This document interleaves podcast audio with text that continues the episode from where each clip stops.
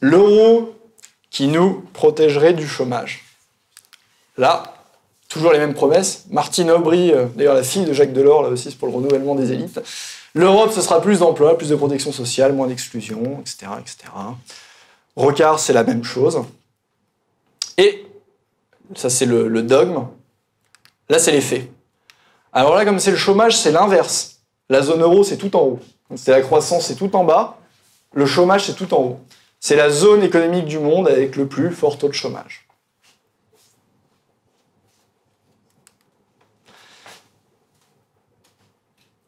Graphique que j'aime beaucoup aussi, au niveau du chômage, entre les pays de l'Union européenne qui ont adopté l'euro et ceux qui n'ont pas adopté, on avait au départ une différence de 1,7 points à l'adoption de l'euro.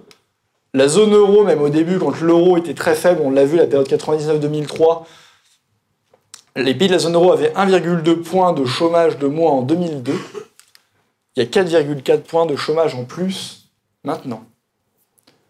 Je ne comprenais pas, je croyais que l'euro nous protégeait du, chômage. Ça se voit.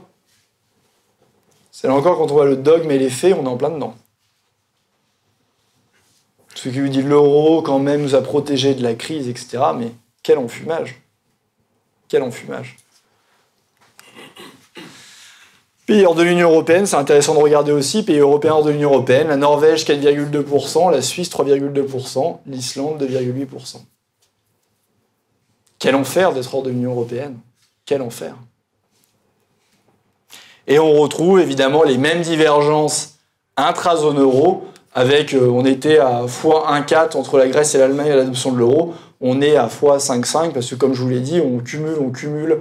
Euh, comme il n'y a pas de rééquilibrage monétaire, tous les pays, en gros, les moins compétitifs sont euh, complètement euthanasiés dans le cadre de l'euro et il n'y a, pas de, de transfert de toute façon budgétaire, comme il peut y avoir des transferts budgétaires en France entre les pays les plus enfin, entre les zones géographiques, par exemple Paris va payer pour la Creuse, la Corse ou autre.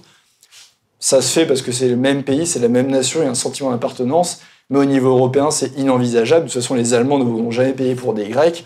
Et on en revient vraiment au, cœur du, problème de l'Union européenne, c'est que de toute façon, il n'y a pas de peuple européen. On peut le rêver, le fantasmer, se dire je suis européen, il n'y a pas de peuple européen, c'est faux. Et donc, quand il n'y a pas de peuple européen, ça induit deux choses. Ça veut dire que d'une part, il ne peut pas y avoir de démocratie européenne. Démocratie, c'est démos kratos, c'est le pouvoir du peuple. Quand il n'y a pas de peuple européen, il ne peut pas y avoir de démocratie européenne. Et plus vous transférez de la souveraineté au niveau européen, et plus finalement vous attaquez à la démocratie. Et la deuxième chose, d'un point de vue économique, l'euro ne peut pas marcher parce que comme il n'y a pas de solidarité européenne, pour que ça marche, il faudrait chaque année que l'Allemagne donne 200, 200 milliards de son PIB aux autres pays et ça n'arrivera jamais. Et en plus, ça, ça la ruinerait complètement économiquement.